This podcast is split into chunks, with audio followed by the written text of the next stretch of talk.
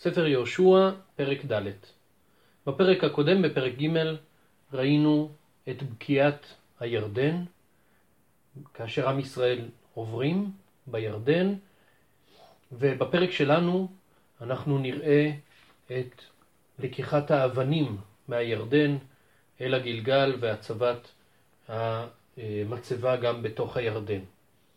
והפסוקים האלו מבוססים על מה שנאמר בספר דברים בפרק כ"ז, והיה ביום אשר תעברו את הירדן אל הארץ אשר אדוני אלוהיך נותן לך, והקמותה לך אבנים גדולות, וסדת אותם בסיד. ובפרק שלנו, פרק ד' בספר יהושע, נאמר כך: ויהי כאשר תמו כל הגוי לעבור את הירדן.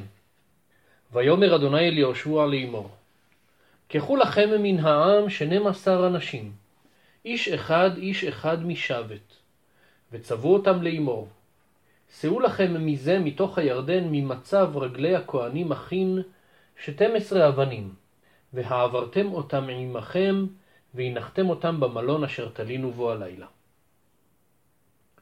בפסוקים האלו הציווי שהשם מצווה את יהושע לקחת מהעם 12 אנשים, ראינו את לקיחת אותם 12 אנשים כבר בפרק הקודם, והציווי ליהושע לקחת 12 אנשים, אחד מכל שבט, שהם ייקחו 12 אבנים ממצב רגלי הכהנים, כלומר מהמקום שבו הכהנים עומדים, משם הם ייקחו את האבנים ויניחו אותם במקום שבו עם ישראל ישנו באותו לילה.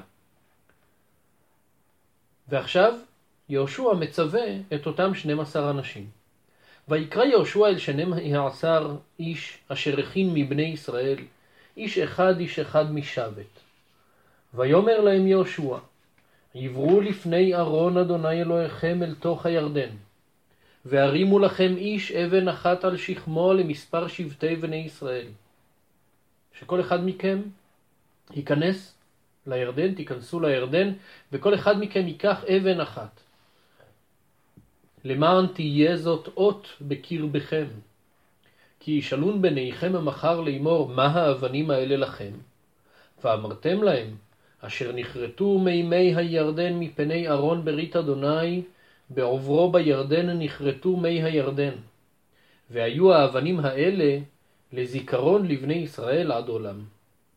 המטרה של לקיחת האבנים אל מקום הלינה הוא כדי לעשות מצבה, לעשות זיכרון לנס של בקיעת הירדן, שאם יבואו בניכם וישאלו מה הם אותם אבנים, אז תספרו להם על כריתת מי הירדן.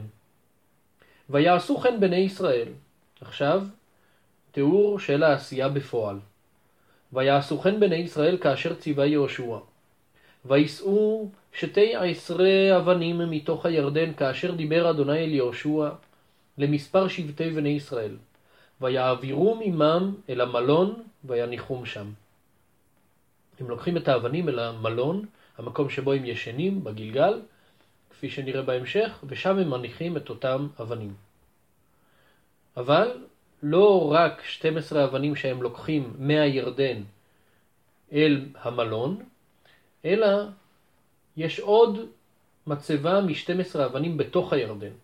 ו-12 אבנים הקים יהושע בתוך הירדן תחת מצב רגלי הכהנים נושאי ארון הברית, ויהיו שם עד היום הזה. עוד 12 אבנים שהוא מקים בתוך הירדן, וכנראה, כך אומר הרד"ק, אם כך הוא עושה, כנראה שגם על זה היה ציווי מאת השם. והכהנים נושאי הארון עומדים בתוך הירדן עד תום כל הדבר אשר ציווה אדוני את יהושע לדבר אל העם, ככל אשר ציווה משה את יהושע, וימהרו העם ויעבורו. לאורך כל העשייה הזאת, הכהנים עומדים בתוך הירדן עד שהם משלימים את כל המשימה, ורק אז, אחרי שהעם ממהרים ועוברים ומציבים את האבנים ולוקחים את האבנים, רק אז הכהנים הולכים. ויהי כאשר תם כל העם לעבור, ויעבור ארון אדוני והכהנים לפני העם. רק אז הארון עובר לפני העם. בפשט הדברים שהעם בעצם עוברים לפני הארון כאשר הם עוברים את הירדן והארון נשאר עדיין באותו מקום. לאחר שעם ישראל עברו את הירדן, הארון ביחד עם הכהנים עוברים לפני העם, כי תמיד הארון הולך לפני העם. חז"ל מתארים שהארון היה בצד המזרחי של הירדן. כפי שראינו גם בפרק הקודם, רש"י הולך ב- על פי דברי חז"ל במסכת סוטה, שהארון היה בצד המזרחי של הירדן, הוא לא, לא חצה את כל הירדן, אלא רק הכהנים טבלו את רגליהם בירדן, ואז מי הירדן נכרתו. כשעם ישראל סיימו לעבור, אה, הכהנים עולים חזרה לצד המזרחי של הירדן. ואז נוצר מצב, כך מסבירים חז"ל במסכת סוטה, שעם ישראל בצד המערבי והארון עם הכהנים בצד המזרחי. ואז הארון הרים את נושאיו, נשא ארון את נושאיו, הרים אותם באוויר ועברו באוויר את הירדן עד לפני עם ישראל. ויעברו בני ראובן ובני גד וחצי שבט המנשה חמושים לפני בני ישראל, כאשר דיבר עליהם משה. כארבעים אלף חלוצי הצבא עברו לפני אדוני למלחמה אל ערבות יריחו. לפי הסיכום בין משה לבני ראובן, גד וחצי שבט מנשה, אותם ארבעים אלף חלוצי צבא עוברים לפני השם למלחמה אל ערבות יריחו כדי להילחם לפני עם ישראל. ביום ההוא גידל אדוני את יהושע בעיני כל ישראל, ויראו אותו כאשר יראו את משה כל ימי חייו.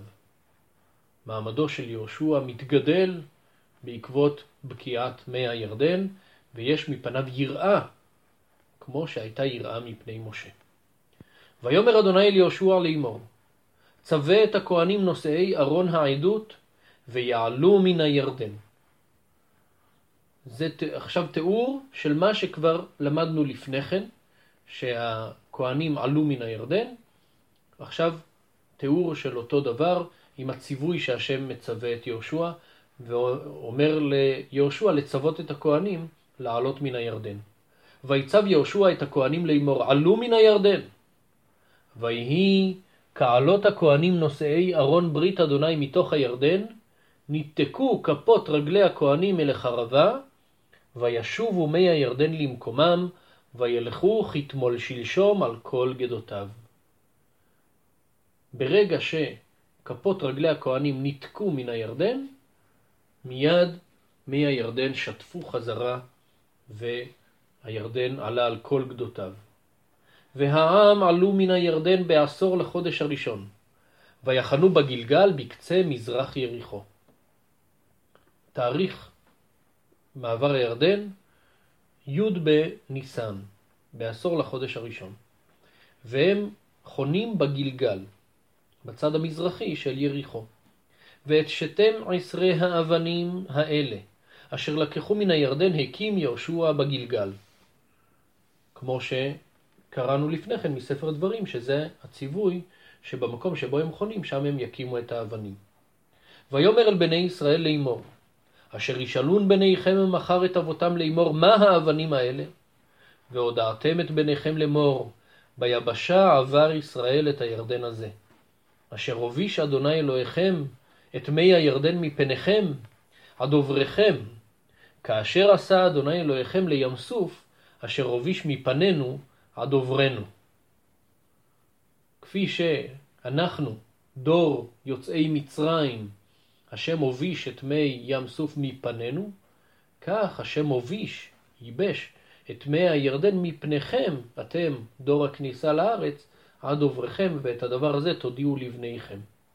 למען דעת כל עמי הארץ, את יד אדוני כי חזקה היא, למען יראתם את אדוני אלוהיכם כל הימים. המטרה היא שכל עמי הארץ ידעו את השם ויהיה להם יראה מפניו. עד כאן פרק ד' בספר יהושע.